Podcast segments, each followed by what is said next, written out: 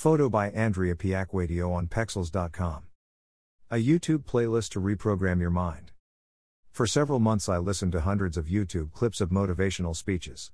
I decided to compile a playlist for myself with the absolute best talks, concepts, and ideas that make me realize new things every time I listen to them. I want to share these with you. I aspire to help you reprogram your mind and find new energy you did not even know you had. Play the list while you are walking, sitting on a bus, a subway, or just while you are cleaning at home. Keep your body busy and make your mind available for new ideas. Most know nothing about their customers. Here are some thought provoking questions for you. How many times have you started a new job and within the first week you are trained and educated about the customer? What jobs the customer has? What pains they want to avoid and what gains they are looking for? How much research material about the customer did you receive and were able to read? Did you read extensive buyer persona material?